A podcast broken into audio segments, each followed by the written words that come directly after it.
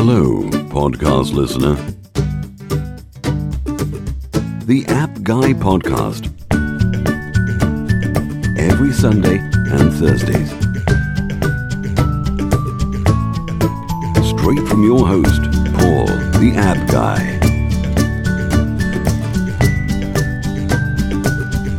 Sharing his app entrepreneur journey with you for your enjoyment. The App Guy Podcast.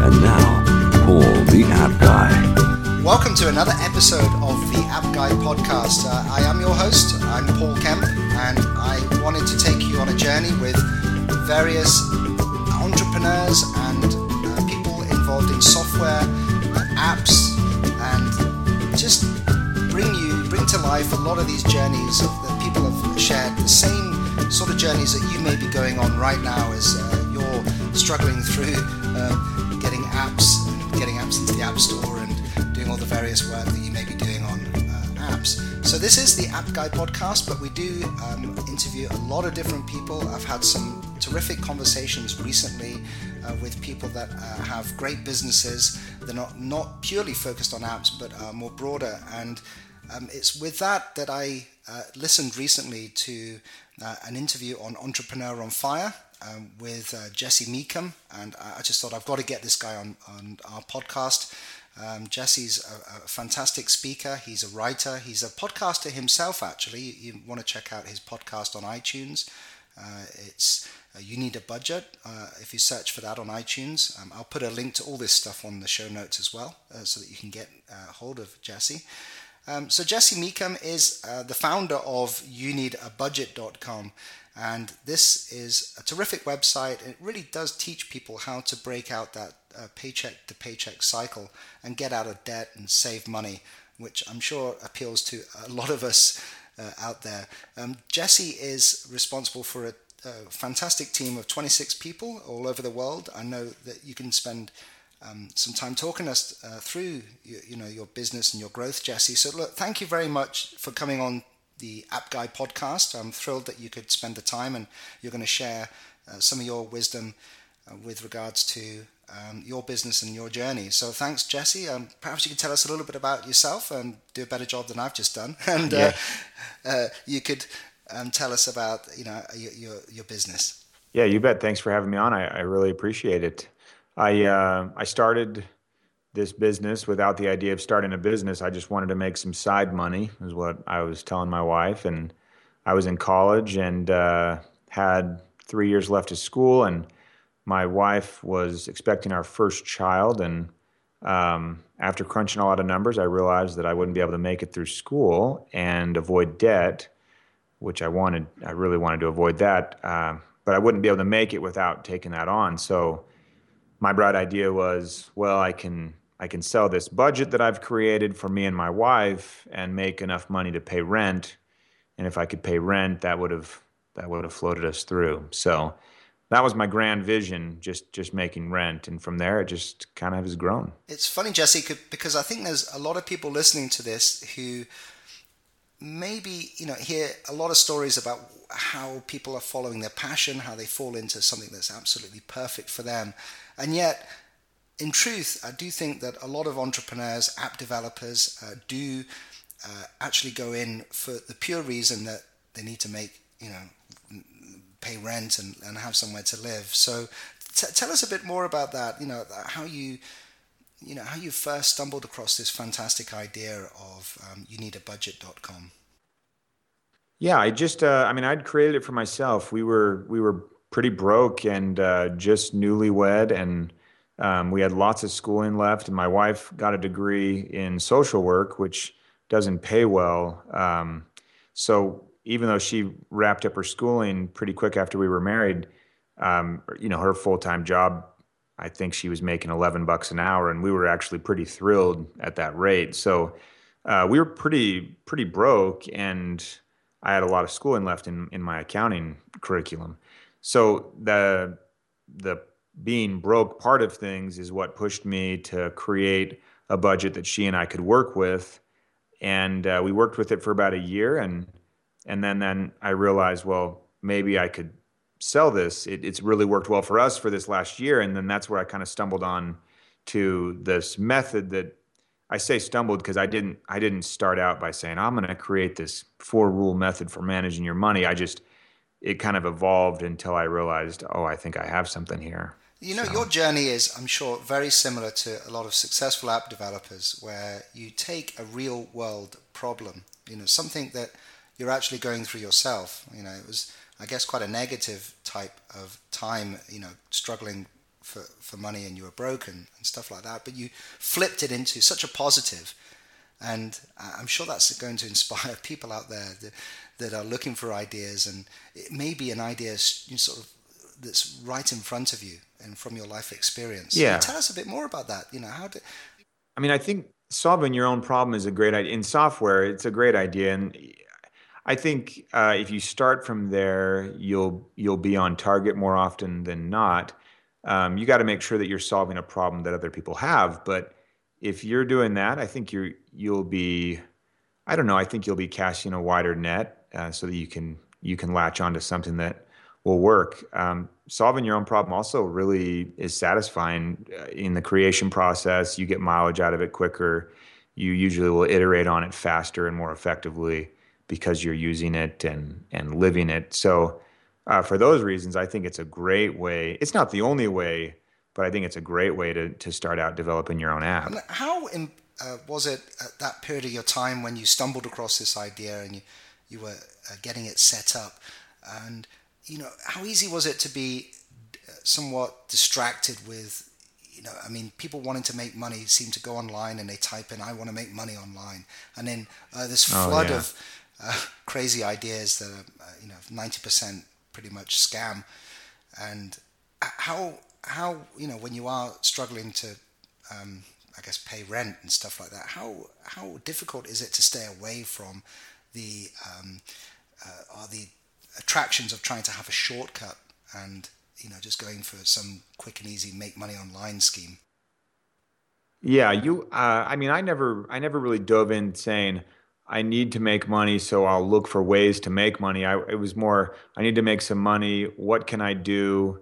I could sell this this budget uh, that i've created. And then i immediately went and started finding out how i could build a website i had no idea how to do that or you know how to market. I had no idea how to do that, and SEO back then was a bigger deal and um, easier as well as was pay per click back in the day. And so I had to learn a little bit about that to get some traction. Um, but you you don't want to take any shortcuts, but you do want to launch quickly, um, you know, ship quickly with something that is viable, um, something where you can ask people to pay you as soon as possible. So um, no shortcuts, but find the shortest distance that you can that that's genuine, and then run with it. Yeah, and it does sound like um, the route that you took, you, you, were taking perhaps some guidance there from people that you may have read. Uh, uh, Seth Godin, I think he talks about ship quickly and ship often. Um, I don't know if you came across his his book. I hadn't actually at, at the time. It, you know, the nice thing about um, I, I, mean, I started this back in 2004. I didn't know about a lot of the resources that are available now. I didn't. I don't think Quora was there. I don't think there was a Hacker News. Um, I don't think there was like a Mixergy or anything where you you see a lot of entrepreneurs kind of uh, telling you their story just like I am now and filling you full of a lot of information that you then need to digest and act on. Um, luckily for me, I didn't have a lot of that available or didn't know to look. And so I just made lots and lots of mistakes, but I kept moving. I mean, my my first product that I asked people to pay me for was a spreadsheet. It wasn't it wasn't software the way any of any of these listeners that develop apps. I mean, they could they could develop something much nicer than I originally shipped with. Um, but you, I found something that I said, hey, I can ask someone to pay me for this, and so I put that out there. Only later, once I had kind of proven that method that I teach proven that there was some traction to the idea that I, you know, started finding developers and having them build an actual, you know, piece of software.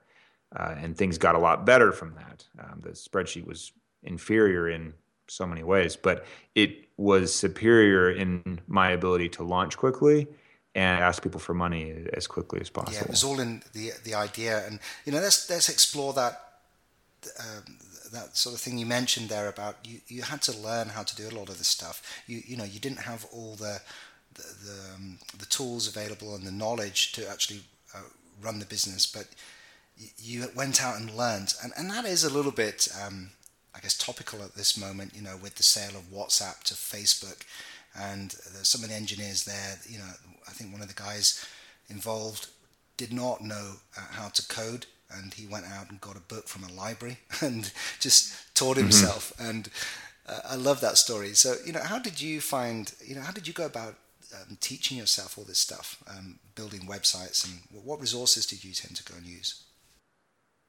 I mean, I couldn't even tell you what. I mean, it was a lot of Google. You know, you just use Google like crazy, and and uh, you make tons and tons of mistakes. And if anyone wants a really good laugh, they can use the Wayback, you know, the archives.org site, Wayback Machine, and and uh, look up youneedabudget.com and then see the original stuff I launched with. The copy was horrible. The design was just atrocious. Um, everything about it was wrong, except for the fact that I put it out there and asked people to pay uh, to prove it, and that that was the only good thing I did. As I look back now, you know, I wince and say, "Oh man, how could I have done this and that?" And the copy was off. But that's all part of the process, and to be honest, that's that's an enjoyable part of the process is where you know you start from scratch, you start with a blank slate, which is you, and you learn and you pick up new skills. You know, now I'm learning a lot more and just bumbling and falling all over myself as far as management goes, communication, things with the team. That's all brand new. I've never done any of that before. But you just, you know, you learn as you go and you kind of be patient with yourself and you ask everyone to be patient with you. And if you have a good team they are and everything works out. Now as app developers we all have to work with people in remote locations. I mean uh, the, the skills that we seek like yourself are spread all over the world. What's it like now migrating into um, this remote work um, and you have a remote team i'm assuming that, that all your team are spread across the globe yeah yeah they are we've we go we've got Australia and Switzerland and Scotland and uh, Italy, and then we move over to the states and have have people here as well. And um, our tester lives in Costa Rica some of the time, and I think now she's in California. So we're we are everywhere. But um, we I didn't start out saying I think I'm going to build a remote team because I read a book about how great that is. Um, I started out working remote because the first developer I hired, there was no way that he was going to move. And it was only a side gig for him anyway. So he stayed where he was in Texas, and I stayed where I was in Utah. And we worked like that and shipped the product, never met each other face to face until after we had launched. Um, and he's still with me today, and uh, he's just he's a fantastic asset in every way. And he's still remote but we saw that that worked and so we just kept on going with that. And now remote's kind of fancy and kind of the new thing but i've always seen it as kind of an obvious win as long as you can manage your communication appropriately. And, and how do you go about sourcing uh, your developers? Uh, do you tend to go to their github? Uh, do you look through portfolios of different uh, software and, and, and yeah tell us about that process of you know, you we usually, um, I mean, it, the last last developer that we hired was a, a front end web app developer, and he. Uh, it took us about six months to find him, and um, we hired someone else on a test basis for a month. That one didn't pan out. We were pretty bummed, uh, and then we were patient, and then we hired. We know we got Kyle. We hired him, and he's been great. But it was a six month deal, and we post on a few job boards. We send out a newsletter to our our uh, you know YNAB we call YNAB you know you need a budget just YNAB for short. We sent it out to our YNAB users and said, hey, we're looking for a developer. Um, I'm not sure where Kyle specifically heard about it, but that's usually been our our mo is that we post it on the blog. We we send out a newsletter. We we hire from people that usually like our software, but we don't make that a specific criteria and then we interview them like crazy. We have a really well developed cultural questionnaire to make sure they fit the team. Uh, we make sure we meet them face to face before we hire them. uh, it's it's a long process, but uh, you can't you just can't take a shortcut when it comes to finding the right person to do do work for you. Yeah, you've just made me realize that, of course, you've got a community uh, that is uh, in love with you in a way because they're using your product. And uh, what a great way of uh, actually going out to that community and saying, look, hey, we're hiring. Uh, it sort of reminds me a little bit of the guys at Basecamp as well, 37 Signals. Uh, I don't know if mm-hmm. you've come across them, but um, they seem to follow the same sort of thing. But this is so what a guidance. I mean, given that there's app developers listening to this, um, maybe they're working as indie app developers, uh, freelancing, contracting. Uh, what, what guidance could you give as someone who is, you know, hiring? Uh, any any suggestions to help them improve their chances, given that you've you know you've got you're going through such a rigorous um, recruitment process? Yeah, we we look a lot at. Uh, I mean, we do standard questions, you know, standard test questions. Just that's just to kind of weed out uh, the first pass, and uh, we look to make sure that they they sound like they're on the team. So um, how they present themselves. I rarely read a resume, but I read the cover letter absolutely. I don't read all of the cover letter sometimes if the person is boring. So um, they got to kind of catch my interest. It sounds ruthless in a way. And so you hate to say it like that, but if you receive 230 cover letters, uh, you you start to just really quickly uh, eliminate those that you don't find interesting. And so if you can make, if you can make something pop that's interesting from the get go, you're you got a better chance of being read. And then obviously your code needs to be up to snuff, but that you know that goes without saying. So um, it's it's big on on uh, for me on finding the person interesting, seeing that they have interests outside of just code, code, code, um, what they like to learn, if they if they enjoy that process, things like that. Those are things that we look for specifically for our culture. So if you were being hired somewhere else, it may be different. You'd have to kind of think, okay, what kind of culture am I trying to get into, and how will I resonate with that? So that's uh, would take a little bit of analysis on your part. Yeah, I mean, it just I think it's interesting because your uh, culture sounds like it's uh, similar to what a startup would be, but you're obviously not a startup. You've been going since 2004. But you know, as you were growing, I mean, in the, the uh, app developers that listen to this are growing their businesses as well.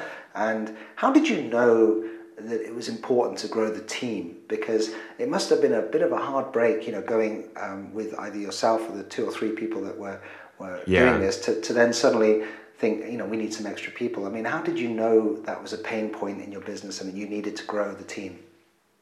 It's pretty. It's usually pretty obvious. You you kind of end up like throwing your hands in the air and just saying, "I can't do X." You know, I can't do support any longer, um, so I need to have have some help. Or I can't um, teach uh, webinars, so I need some help. Like there are things that people came on just part time for me and said, "Hey, I'll I'll answer emails for you. I'll help you with support."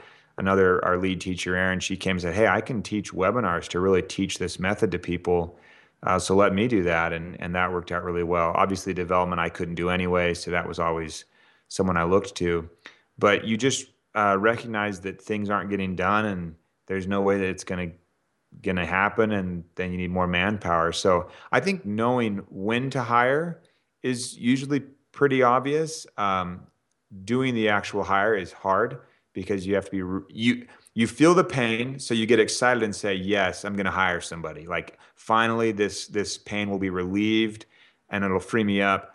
And then you have a long process to find the right person and that's where people usually slip up. They know they need to hire and then they they try and hire so quickly because that pain is at a high point and it ends up you know they, they hire wrong because they hired too fast. Yeah I, I i know exactly what you're saying there because i was that person. I did actually yeah. hire um, for an, another company that i was involved with and um, you know the, one of the reasons why i'm trying to be a solopreneur i guess they call them uh, is that you know I, I hired and hired badly and had some really bad experiences. I found myself you know dealing with people and, and spending more time worrying about um, their their own personal issues than actually getting any work done. So right, right. Uh, I, have been put off of that, but I, I guess that you, you're um, in summary saying that you've got to uh, take your time in the hiring process, get the right people, make it thorough, make it sure that it's a cultural fit. And you've obviously been successful in doing that. That's it's the most important thing we do right right now. I've I realized I was at Business of Software, I think two years ago, and there was a talk about culture, and I thought, culture, like what? You know, who who thinks about culture? But you recognize that if you don't address it specifically, then it will become whatever it becomes on its own. And so we decided to address it kind of head on and said, okay, what is our culture? And uh, once we defined it, it seems really like I don't know Harvard Business Schoolish, like not applicable but it really is you define your culture and if you're just a solo app developer and then you're saying hey maybe I'll, i need someone to run support for me or i need someone to do some marketing or maybe i need someone to help me with the development any of that you say okay well what's my culture which is really just your personality? And kind of trying to find it and then write questions that will draw that out of people and see if they mesh just with you. And if that's the case then you, have probably got a good hire. Our, my first hire, Taylor, who's who's our CTO, um, I just got lucky that he and I hit it off because my hiring process was so there was no process. It was just, you know, just there. He's just like, okay, yeah, you can do this thing for me. And um, now, luckily, we we do gel, you know, and and we would be great friends if we weren't uh, doing the business together. And that's a good sign. Um, that you're yeah that you're meshing well and can work well together. Yeah because i do believe that when we speak to people like yourself that it is something more than uh, money involved here. You know there's a purpose in, with what you're doing um, given that you've been with um, your idea now since 2004 and it's working out you know over the last 10 years to be such a great idea. Uh, i guess it's your baby. And, and yeah i wondered how many people coming into the organization could have the love and attention that you know you've given this this um, company over the, over the last 10 years. But but clearly you can do that if you have a thorough um, hiring process. Yeah yeah they're out there. Just be patient. Be very very patient. uh, and also i mean is it uh, worth um, uh, either trying to raise uh, startup money or capital or going to the bank to you know for the hiring process? Or do you tend to um, I'm just thinking of your own experience. Is it best to just take the money out of the profits from the company and use that for, for uh, actually growing? Oh yeah, this is. I mean, this is a pretty big topic because you're talking about bootstrapping versus uh, getting outside funding. A, a, personal loan is still a, is still bootstrapping, but I'm I'm very risk averse, so the idea of borrowing uh, doesn't doesn't sit well with me personally.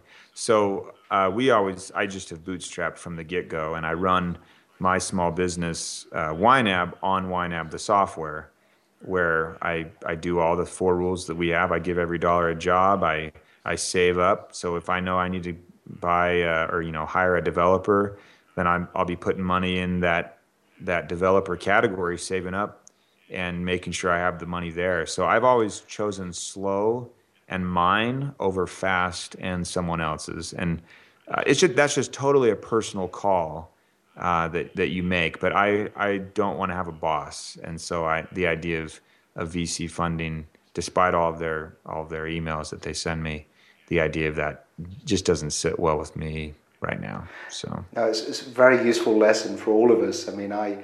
Uh, made some mistakes as well as uh, I was uh, taking out loans and growing my previous uh, one of my previous businesses a few years ago, and I wish I'd have uh, I wish I'd have followed your principle because um, it's quite easy to take on debt. Um, people do want to give you money, and it is, it's very it's difficult to you know refuse. Why should it come out of my bank if, it, if I can get it from someone else? And mm-hmm.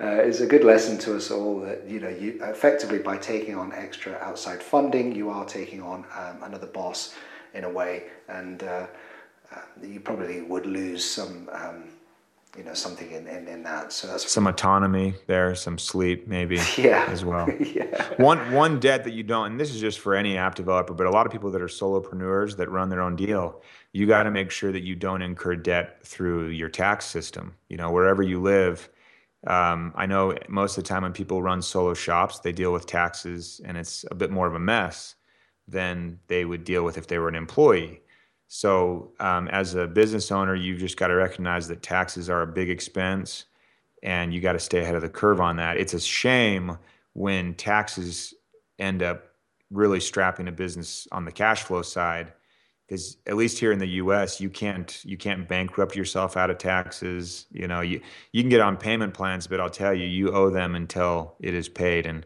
um, it's just not a that would not be a fun place for a business owner. So I just encourage from the this is the financial guy talking now. Encourage these you know app developers and guys that run solo shops just stay ahead of that. Don't don't uh, you know set aside a little bit for your taxes and just stay on top of it so it doesn't become this this monster that keeps you up at night. Yeah, I mean, uh, it's actually a useful topic. Um, you know, I think relevant in that uh, where we are would depend on the tax that we pay and the. Um, in the UK, for example, um, it, it is quite common that entrepreneurs do uh, end up closing their businesses, and all the uh, tax and all the um, uh, the obligations that they have taken on is part of that company, and then it's ultimately taken over by an administrator. And unless they've signed uh, um, some form of um, uh, personal credit, then then it does close with the business, and these those people move on, and then they set up you know a few days later, and, and it is a way of getting around uh, the rules. And, and uh, I'm just kind of now thinking about um, your world and, and how global it is, and, and do you have any views on um, the best places to live with regards to running a budget and, and getting out of this debt? Oh. debt? Because uh, I'm That's... calling you from Dubai, and it's obviously tax free, but it's quite expensive to live. Do you, do you have any views on where the best places to live? Yeah, you know, I've never been to Dubai. My brother, both of my brothers are in the Air Force, and they've passed through there, and they uh, they spoke highly of it. They thought it was a pretty neat place, but um, I've got a developer that lives in Italy right now, splits his time because his fiance is there in school, and they love Italy. But that's you know anywhere in Europe has well, not anywhere, but uh, it it seems pretty expensive. I spent some time in Germany. That seemed kind of expensive. Um, you could go. Well, there was one guy that I heard about that goes on cruises and just uses Wi-Fi very sparingly but he finds dirt cheap cruises and develops and does all of his coding on the cruise ship and just commits code, you know, uses Wi-Fi, commits code, and then goes off again. And so you could go completely uh, nomadic and cruise ships all over. So, and then I don't even know how the tax situation works there because maybe you're in international waters for 300 days of the year, but that would be interesting. So I, I personally like uh, like where we are. Uh, Utah's a family friendly place, and I've got five kids, so I like that. And the tax system's fairly fairly simple. Um, food's fairly cheap. Housing's reasonable, and if you avoid the coasts, you usually avoid a lot of the, a lot of the high costs. So we're in a small town, and it works out well for us. But uh, the nice thing about being remote is also its curse. And that's where you're you, you're never tied to a place. So you always have the question you asked me like where should i live? So it's it's a little bit of a curse. We we ask ourselves that fairly often. Hey where could we go? You know? So well, i don't know. Try lots of places. There's probably no right answer. Just just kind of bounce around a little bit yeah we're, we're my wife and i are in that situation where um, uh, we have either to stay in dubai and pay 10000 uh, pounds, uh, say fifteen, eighteen thousand dollars um, of school fees per year for our kids, or we go back to the UK and get it for free. You know, part of the mm-hmm. tax system. So. Uh, mm-hmm. I need a budget.com is definitely on my radar. Uh, yeah, I might own I need a budget.com. It might redirect to you need a budget.com. So we'll see. But yeah, that would be uh, everybody needs it, and especially these guys that are trying to roll their own business. You got to be even more on guard as far as cash flow goes. So yeah, uh, and also um, given that we're uh, on the App Guy podcast, um, it would be pretty wise to talk about how apps are reducing our expenses. You know, the share economy is out there. I heard uh, that you have the ability to um, you know, uh, rent a parking space uh, using an app. You can rent a car using a, an, uh, you can rent someone's car using an app. You know, you can actually use Airbnb mm-hmm. when you're traveling around. How have you seen in the last 10 years change with apps that now help us reduce our costs because of the share economy?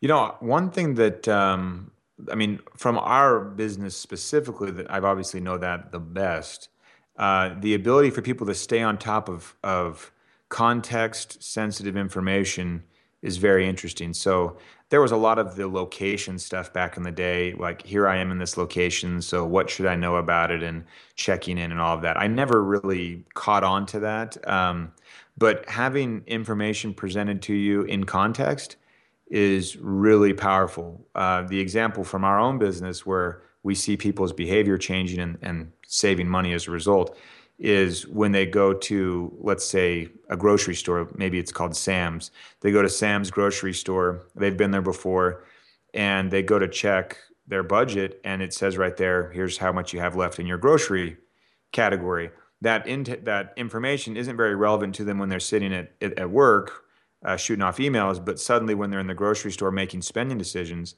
that information is extremely relevant.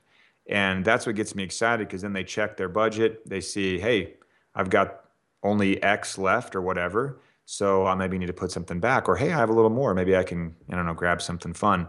But either way, they're presented with information that's relevant at the moment that helps them behave in a way that might otherwise have been lost. So that has me excited. There are other things like, you know, you're checking for gas prices in the nearest place or a lot of health related things like hey you've been sitting for an hour maybe you should stand up that kind of stuff where it's it's kind of timely uh, and promotes uh, tiny behavior changes that can really add up i get excited about that type of thing so i have to ask this for most of my guests if i remember what phone do you carry around with you i uh, had an iphone 5 and then i got rid of it completely and bought like a brick phone because i was i was tired of how laced i was to work and everything. And then my wife made me get another iPhone, so she couldn't stand that it was I was so disconnected. So I I'm I bought an iPhone, whatever the what's this latest? The 5S, the the one yeah, with the, the fingerprint. Yeah. Yeah, I bought that, and the fingerprint thing is actually pretty cool. You know, you laugh, but I I'm like, well, this is faster than doing a passcode. And my kids would see me put in my passcode and then say, "Oh yeah, Dad's is one two three zero or whatever," you know and uh, they would then be able to jump on. But now I just put my thumb on there, and they're left wondering. So that alone was worth the price of admission.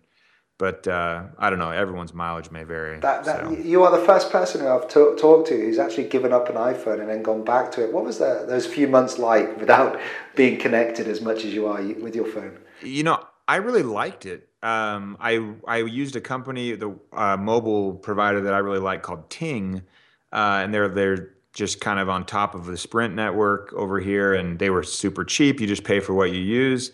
So my phone bill was like 15 bucks a month, and I thought, well, I can get used to this.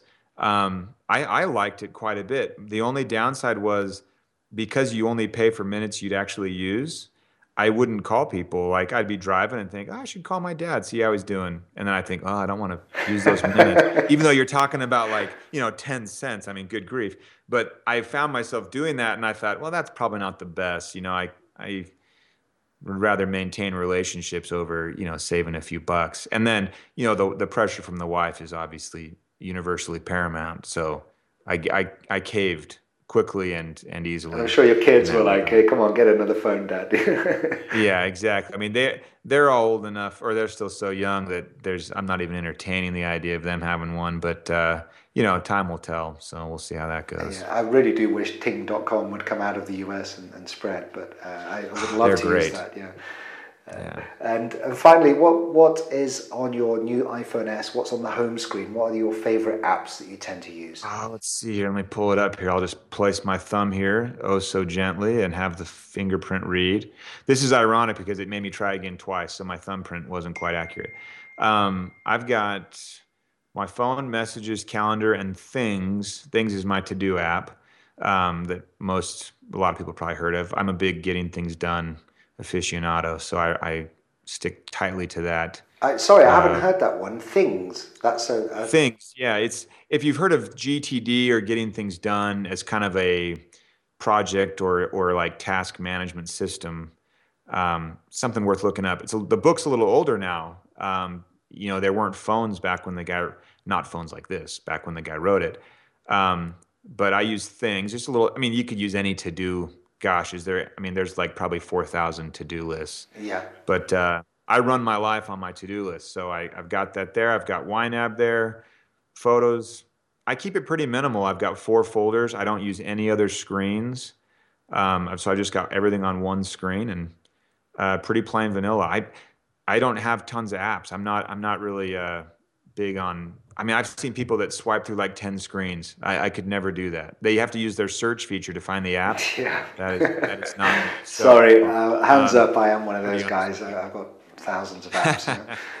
um, now, a bit, I before we just draw this to a close, you did mention your own app, uh, the uh, You Need a Budget app, YNAB app, and people can find that in the Google Play Store and the uh, Apple Store. Tell us about your Apple experience developing that app. How long did it take you, and how did you go about, um, you know, getting that app uh, approved? We launched it. Uh, oh man, I want to say four years ago. I might be off. It could be more, but uh, I can't even remember now. It all kind of bleeds together. But we uh, we launched, and true to form, we did something that was very minimal and just said, okay, on the go, people need to check their category balances and add transactions. No other functionality. We've introduced very little functionality to it since then. We've polished it up. It looks great on iOS 7. That was a big change for us.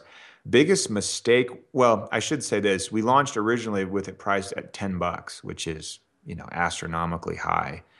Uh, compared to most things on the App Store. But this was also years ago. Now you see a lot more monetization through in-app stuff. But we didn't do that. We we launched it at 10 bucks. Apple caught us on their big radar. I always imagine there's like some command and control center because we had a list of people waiting for the app, you know, from our desktop users. So we sent out an email. We said, "Hey, it's ready," and people started buying it for 10 bucks. And I don't know how many we sold, but then Apple was like, "Wait, there's a $10 app and it's actually moving on the store." they contacted us. They featured us in the new and noteworthy section for a week, and then in the what's hot section for a week. We beat out some Bruce Lee game, which I'm still kind of proud of. and um, yeah, we sold hundreds uh, per day for a while. And then once the feature dropped from Apple, things went back to just our own, you know, our own marketing because we obviously have marketing outside of the App Store. So we don't really apply it to a lot of app developers that are looking for their marketing to be from the App Store to their app. We we drive people to the app from from external marketing, and uh, that changes things significantly. Uh, biggest mistake we ever made was promising people the iPhone app on a firm date, and then having the review process take twice as long as it had ever taken before, and we were just left telling people we're sorry, we're sorry, we're sorry. Apple hasn't approved it. Apple hasn't approved it. It was a nightmare. So our new rule, you we don't say anything about a firm date on a launch until Apple has approved it, and we just have to click the big the big button. So that was a nightmare. Yeah, the dreaded Never. Apple review process that we all love and hate. Yeah, I mean, it wasn't really anything you know that was apple's fault per se i mean everyone can always say oh they did this or that and you know you get a different reviewer and you're like wait what the heck this is totally inconsistent that's all fine we just shouldn't have promised anything until we actually had control over that date. And we didn't have control over the date until it was approved. So it was it was our mistake and man did we we paid for it. I mean we were just apologizing out the wazoo for a week so, so that wasn't good. so you did mention there and I'm, I'm I'd love to pick you up on this because you got onto the um, most noteworthy list on Apple um, for what a week or not even did you say a week or a, a few days? It was a week. A yeah, week. an entire week. We were number one on that, new and noteworthy. And and within that, you, you literally drove a huge. I mean, how many did you say roughly? It was. Uh, I think it was. I mean, I think it was hundreds per day. the The irony is this is this is interesting you have to use our desktop software for the phone app to even be functional. It's just a companion app. It doesn't stand alone on its own. So we had people buying, you know, maybe they bought, there were 500 sales at this 10 bucks a pop. And we're thinking, well, this is pretty fantastic. And then we would go and see the desktop sales side and not see a, a you know, bump of equal proportion and see like hey our desktop sales jumped up by 500 as well from these all these new and noteworthy people that came in off of that push so what we learned was that apple has people primed and ready to buy and they're buying a $10 app and then realizing after the fact oh wait i needed the desktop software that cost $60 never mind they would write you know a few people would write us and say hey could i have a refund we would you know we'd send them PayPal or whatever. You can't actually refund them an app, you know, with the Apple Store, unfortunately. But we would, we would refund them. That was totally fine. But that happened very little in comparison to all the people that totally just impulse purchased it. And that surprised me because I thought 10 bucks, certainly that wouldn't be an impulse. And we were wrong. It was it was a big impulse. So kind of an interesting little economy there. Yeah, no, it's really interesting because I mean, all of us are trying to get uh, you know on their radar, and you know what you've just mentioned is that it's so important to get um, in that new and noteworthy section, or you know on their homepage or their featured page, anywhere where um, because the the search functionality for apps is, is pretty poor. It's hard to get discovered, you know, when you're in the, the trenches, and it's only when you, you you know you've just reinforced the fact that all those hundreds of people per day were impulse purchasing a ten dollar app. You know, had it been it's free, crazy. it would have been, you know, it could have been astronomical. And uh, yeah, it just shows that yeah, there's people are really uh, just going to the featured page and, and using that for their app discovery. As as time goes on, you're you're finding, and this this the same thing happened with SEO over the last decade. That's happening now with the app stores. You uh, you used to just be able to throw something up there, do a little trickery um, and have you know gain some traction. What you're finding is that the more conventional, traditional methods of marketing, networking, building relationships with people, you know, real relationships, um, doing joint ventures with other app developers, um, doing cross promotions, and forming real business relationships.